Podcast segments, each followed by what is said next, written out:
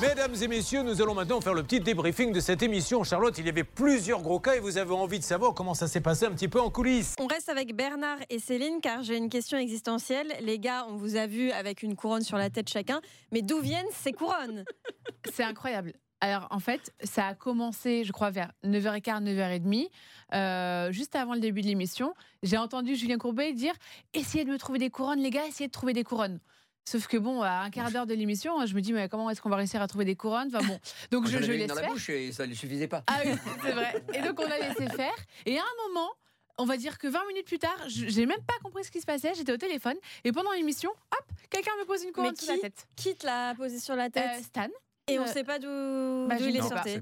Et en plus, il a disparu du studio, donc on ne peut même pas lui demander. Exactement. Le mystère restera entier. Il y a eu quand même deux styles de couronne, parce que la toute première version que personne n'a vue, parce que de toute manière, il n'y a pas eu de photo, c'était pas non plus sur M6, c'était une version en carton. Oui, la couronne d'un fast-food. D'un grand fast-food.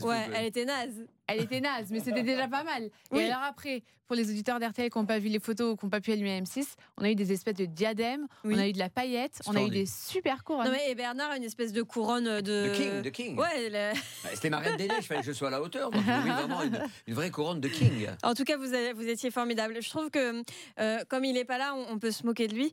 Stan était particulièrement mignonne avec sa petite couronne. Il avait un petit diadème. Oui, c'est ça. Le petit diadème de princesse, Stan, la princesse. C'était franchement adorable. Bon, et cette histoire de carottes, alors rappelons quand même le cas, parce qu'à la base, il y a un cas sérieux derrière cette histoire. C'est le cas de Mickaël, qui a versé 1 200 € d'acompte à un maçon pour des travaux et il n'est jamais venu les faire. Et donc, on a eu un espèce de moment complètement lunaire à l'antenne, avec une personne qui n'était pas très loquace, il faut dire ce qui est, mais qui a été plus loquace quand tu lui as parlé en antenne, car il t'a parlé de carottes. Il a été très clair, il a dit c'est facile pour M. Courbet de faire des blagues et c'est des machins, mais moi le problème c'est que Mickaël il a déjà une carotte, donc là en fin de compte il en a une deuxième, donc je veux bien en enlever une. Mais moi au départ je comprenais pas. Je ne comprenais pas ce qu'il voulait dire. Et je l'ai dit à Julien, brut de décoffrage, j'en ai fait tomber ma couronne, j'en ai cassé mon téléphone. Donc je veux dire que c'était vraiment la panique, je ne comprenais pas ce qu'il voulait dire. Parenthèse dans la parenthèse, c'est vrai qu'en faisant tomber ta couronne, tu as cassé ton téléphone? Regarde, je te mens pas, regarde. Il est fracassé. Alors, je décris pour les personnes qui nous écoutent. Effectivement. Il s'est tombé dessus. Mais moi, je vois rien, mais en même temps, je n'ai pas mes lunettes. Regarde. Alors, je m'approche du thé. Oh, mais il est complètement brisé. Mais oui. Il était en parfait état avant? Non, il n'était pas en parfait état, mais là, c'est carrément le cadran qui s'est explosé. Mais elle est en plomb ou quoi, ta couronne? Alors, en fait, elle ne tenait pas. C'était pas une couronne qu'on peut poser sur la tête. Enfin, on ne peut pas la visser sur la tête. Elle tenait juste, mais avec les cheveux, ça glisse. Moi, je l'ai essayé. Franchement, je ne sais pas comment Bernard a tenu quasiment 3 heures avec ça sur la tête. Mais c'est incroyable. Surtout qu'elle était lourde pour avoir fracassé comme ça. Parce qu'on voit effectivement une énorme fissure sur le téléphone. Il est complètement foutu. Il va falloir que tu le changes. Il n'est pas foutu, parce que pour l'instant, je vois encore. C'est plutôt bon signe.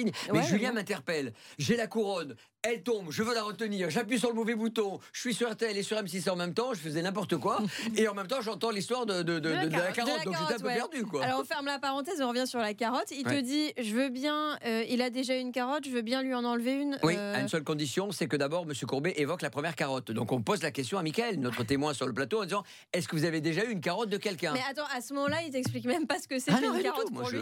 Donc on demande à Mickaël, on lui dit, est-ce que vous avez déjà eu une carotte? Mickaël estomaqué dit non, j'ai pas de carotte. Il dit mais si, est-ce que vous avez fait venir des entrepreneurs qui ne vous ont pas payé? Il a dit ah oui, c'est vrai.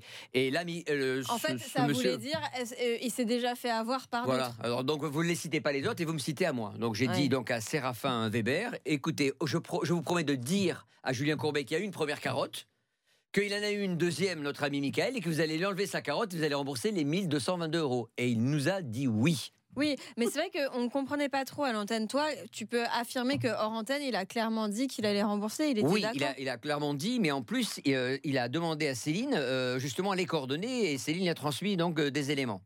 Exactement, il m'a dit qu'il allait envoyer, recontacter notre auditeur téléspectateur pour avoir son RIB. Donc une fois que notre ami aura envoyé son RIB, on espère un remboursement. Mais c'est vrai que c'était lunaire. Hein. Et puis ce monsieur à l'antenne, il était incroyable. Hein. En fait, il parlait beaucoup avec toi, Bernard, en antenne, mais alors à l'antenne, il était impressionné par M. Courbet, je pense qu'il ne pensait pas qu'on allait l'appeler. Oui, franchement, ça peut arriver. Et alors, comme on a eu une émission assez hallucinante, j'aimerais aussi revenir rapidement sur le cas de la dame qui répondait au numéro de téléphone de l'entreprise de toiture et qui disait... ne pas être concerné. Quel est votre sentiment? Est-ce que l'un de vous l'a eu hors antenne? Est-ce que vous pensez que réellement elle savait de quoi en parler? Moi je l'ai eu et sincèrement je pense qu'elle triche. Ce n'est que mon avis, ça n'engage que moi. Je pense que, je ne dis pas qu'elle est dans la boucle, mais en tout cas, cette personne-là connaît la mécanique. Un numéro qui disparaît comme ça, une nouvelle attribution, je veux bien, mais elle a été menaçante auprès de Hervé Pouchol. Oui. Moi, à l'antenne, pardon, pas qu'avec moi, mais à l'antenne avec Julien, elle a été méprisante. Alors, elle m'a dit, monsieur, vous vous trompez de numéro, etc.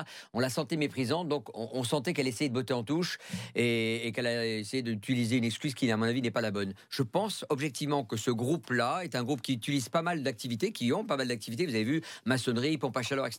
Ce sont des typologies de société qu'on a l'habitude d'avoir, et excusez-moi le terme, souvent dans les embrouilles. Donc ça sent pas très très bon. Ça sent vraiment pas bon, ouais. Bon, on réessaiera évidemment de toute façon tous les numéros de téléphone qu'on a sous la main hors antenne pour voir si on arrive à avoir des nouvelles de ce couvreur.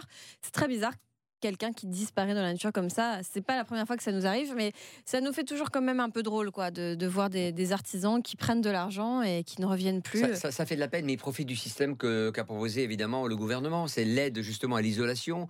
Avec, il faut le savoir, il faut donner des chiffres aux auditeurs et aux téléspectateurs. C'est important qu'ils le sachent.